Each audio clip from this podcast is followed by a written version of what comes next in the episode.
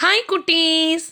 நான் உங்கள் ஐசம்மா இன்னைக்கு உங்களுக்காக தெனாலிராமன் கதைகள் சொல்ல வந்திருக்கேன். கதை கேட்கலாமா? அரசர் கிருஷ்ணதேவராயர் தன்னோட மந்திரி பிரதானிகளுக்கு அடிக்கடி விருந்து வச்சு அவங்கள ரொம்ப சந்தோஷப்படுத்துவார். அந்த விருந்தில் அரசருக்கு ரொம்ப பிடிச்ச பதார்த்தங்களும் எப்பவும் இருக்கும். அதே மாதிரி ஒரு சமயம் அரசர் கிருஷ்ணதேவராயர் எல்லா மந்திரிகளுக்கும் முக்கிய பிரதானிகளுக்கும் தெனாலிராமனுக்கும் ராஜகுரு தாத்தாச்சாரியாருக்கும் ஒரு விருந்து கொடுத்து அவங்கள சந்தோஷப்படுத்தினார். அந்த விருந்தில் பலவிதமான இனிப்புகளும் பலகாரங்களும் செஞ்சு அந்த அரண்மனையில் இருக்கிற சமயக்காரங்கள்லாம் அவங்களோட கைவண்ணத்தை காட்டினாங்க. அதில் வழக்கம் போல் அரசர் கிருஷ்ணதேவராயருக்கு ரொம்ப பிடித்தமான பலவிதமான உணவுகளையும் அவங்க சமைச்சிருந்தாங்க. அதுவும் அந்த விருந்தில் ரொம்ப குறிப்பாக ஒரு விசேஷமான கத்திரிக்காய் செடியில் வந்த கத்திரிக்காவை வச்சு கத்திரிக்காய் மோர் குழம்பு பண்ணியிருந்தாங்க. அந்த கத்திரிக்காய் செடி ரொம்ப ரொம்ப அபூர்வமானது. எல்லா இடத்துலையும் அந்த கத்திரிக்காய் கிடைக்காது.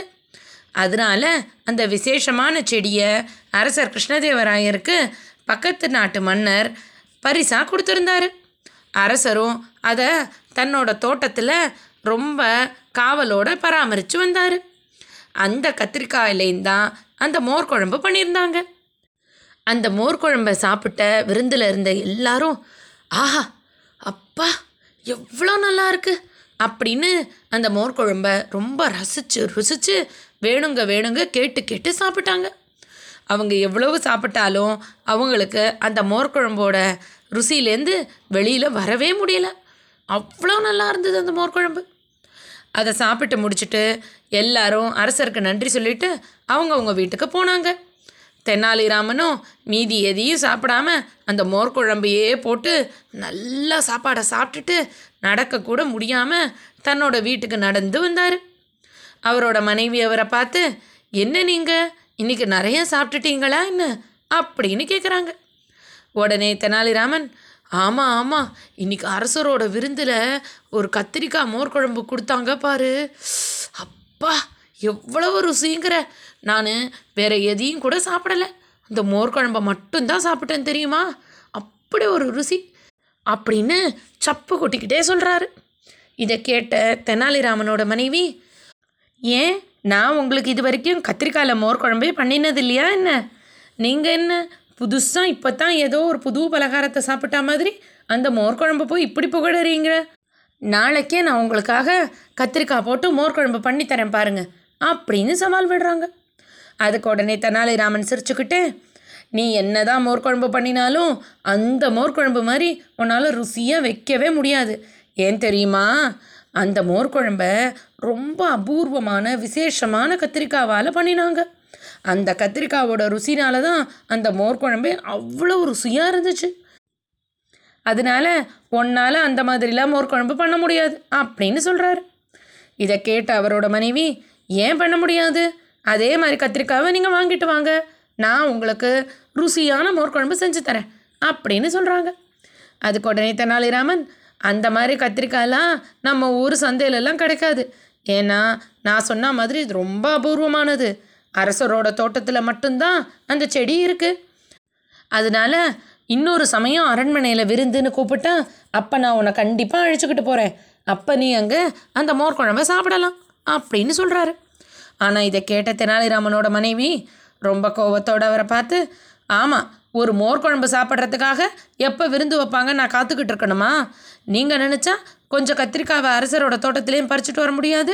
எனக்கு நீங்கள் நாளைக்கு கொஞ்சமாக கத்திரிக்காய் கொண்டு வரீங்க. நான் அதில் மோர் குழம்பு பண்ணி நம்ம எல்லாரும் சாப்பிட்றோம். அப்படின்னு தெனாலிராமனுக்கு உத்தரவாக சொல்கிறாங்க இதை கேட்ட தெனாலிராமன் அடக்கடவுளே இப்படி ஆயிடுச்சே. நம்ம அந்த மோர் குழம்பை பற்றி புகழ்ந்ததுனால இப்போது நம்ம மனைவி கத்திரிக்காவை கேட்குறாங்க ஆனால் அரசருக்கு அந்த கத்திரிக்காவை பறித்தா கோபம் வரும். இப்போ நம்ம யாரை சமாளிக்கிறது? அப்படின்னு நினச்சிக்கிட்டு சரி யாருக்கும் தெரியாமல் கொஞ்சமாக கத்திரிக்காவை மட்டும் எடுத்துகிட்டு வந்து நம்ம மனைவி கிட்ட கொடுத்து அவங்கள சமாதானப்படுத்திடுவோம். அரசருக்கு தெரியாமல் நம்ம இந்த விஷயத்த செஞ்சுடணும் அப்படின்னு மனசில் முடிவெடுத்துக்கிட்டு அடுத்த நாள் நல்லா சாயந்தர நேரம் முடிஞ்சு இரவு நேரம் ஆரம்பிக்கிற போது இருட்டாக இருக்கிற போது கொஞ்சமாக கத்திரிக்காய்களை பறிச்சுக்கிட்டு தன்னோட வீட்டுக்கு தெனாலிராமன் வந்துடுறாரு. அங்கே தெனாலிராமனோட வீட்டு வாசலில் இருக்க திண்ணையில் தெனாலிராமனோட பையன் பள்ளிக்கூடத்துக்கு போயிட்டு வந்த கலைப்பில் வீட்டு பாடத்தெல்லாம் முடிச்சுட்டு நல்லா விளையாடிட்டு சோர்ந்து போய் படுத்து தூங்கிக்கிட்டு இருக்காரு. தெனாலிராமன் வேகமாக வீட்டுக்குள்ளே போய் அவரோட மனைவி கிட்ட அந்த கத்திரிக்காய்களை கொடுக்குறாரு. உடனே தெனாலிராமனோட மனைவியும் நல்ல ருசியாக கத்திரிக்காவை போட்டு மோர் குழம்பு பண்ணி சாப்பாடை பரிமாற வராங்க. தெனாலிராமனும் வேகமாக போய் கை கால் முகமெல்லாம் கழுவிட்டு சீக்கிரமா சீக்கிரமா சாப்பாடை போடு. எனக்கு அந்த மோர் குழம்பை இப்போவே சாப்பிடணும்னு ஆசையாக இருக்குது அப்படின்னு வேகமாக பந்தியில் வந்து உட்காந்துக்கிறாரு தெனாலிராமனோட மனைவியும் தெனாலிராமனுக்கு அந்த மோர் குழம்பை போட்டு சுட சுட சாப்பாடு போடுறாங்க. அப்போ தான் அவங்களோட பையன் சாப்பிடாமையே திண்ணையில் தூங்குறது அவங்களுக்கு ஞாபகம் வருது. அவங்க உடனே தெனாலிராமன் கிட்ட வாங்க போய் பையனையும் கூப்பிட்டுட்டு வருவோம்.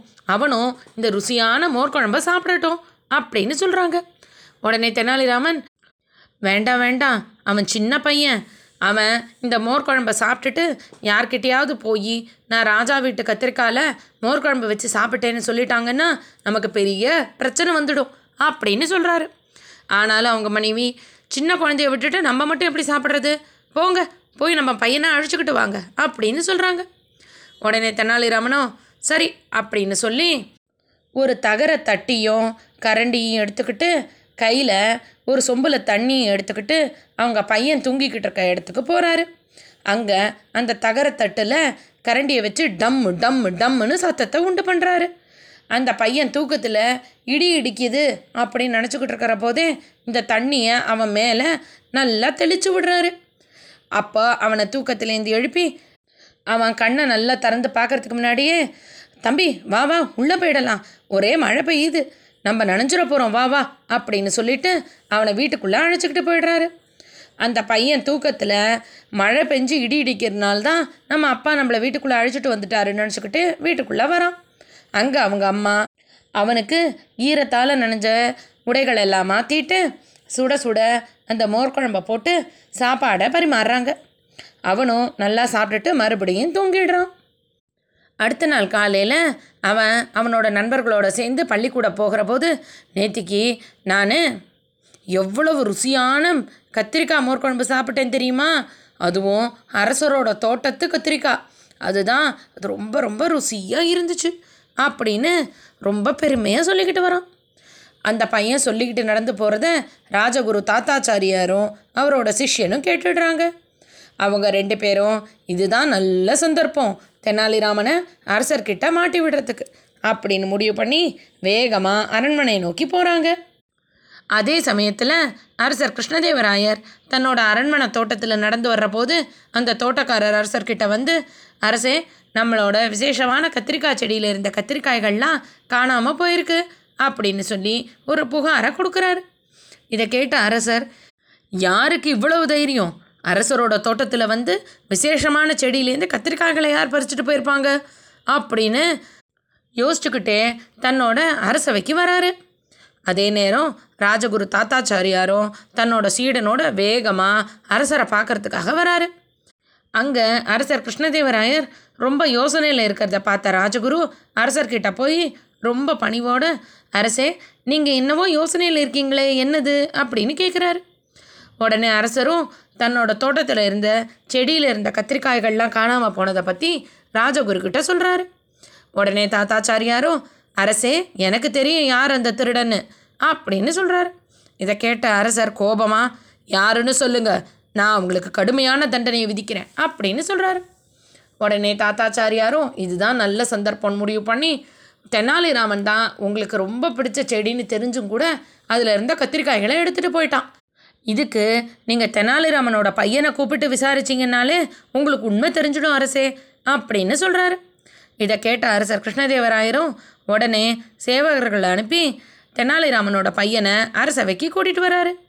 பையனும் அரண்மனைக்கு போகிற ஆர்வத்தில் வேகமாக அரசருக்கு முன்னாடி வந்து வணக்கம் சொல்கிறான் அவனை பார்த்த அரசர் அவன்கிட்ட தம்பி நீனு என்னோட தோட்டத்தில் இருந்த அபூர்வ கத்திரிக்காயில் செஞ்ச மோர்க்குழம்பை சாப்பிட்டியா அப்படின்னு கேட்குறாரு அதுக்கு உடனே அந்த பையனும் ஆமாம் அரசே அது ரொம்ப ருசியாக இருந்துச்சு அப்படின்னு சொல்கிறான் இதை கேட்ட உடனே தாத்தாச்சாரியாருக்கு இன்னைக்கு தெனாலிராமன் நல்லா மாட்டினான் அப்படின்னு நினைக்கிறாரு.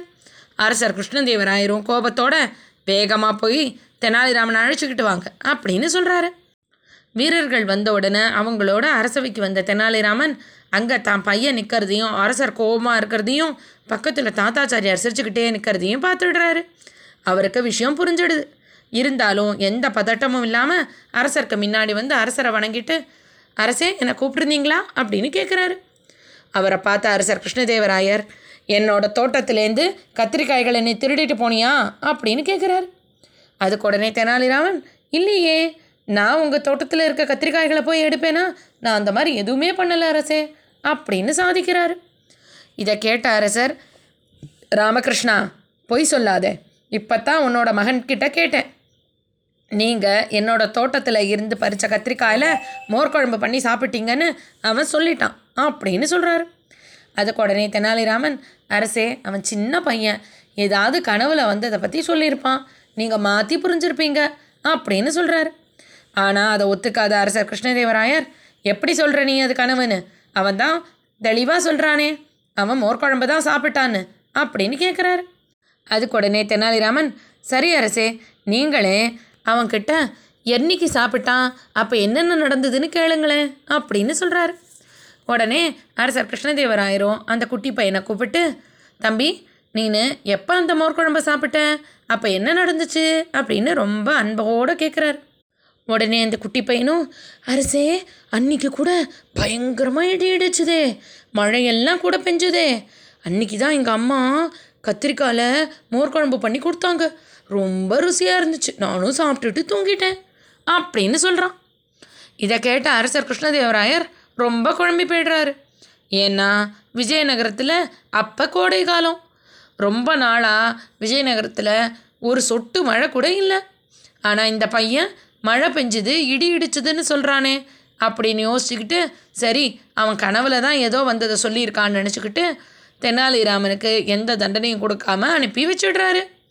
தெனாலிராமனும் இன்னொரு தடவை தன்னோட சாமர்த்தியத்தினால தான் தப்பிச்சிட்டோன்னு மனசில் முடிவு பண்ணிக்கிட்டு தான் பையனையும் அழைச்சிக்கிட்டு வீட்டுக்கு போயிடுறாரு. இந்த தடவையாவது தெனாலிராமன் தண்டிக்கப்படுவான்னு நினச்ச ராஜகுரு தாத்தாச்சாரியார் ஏமாந்து போயிட்டாரு.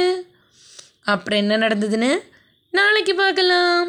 இன்னைக்கு கதை இதோட ஆச்சு.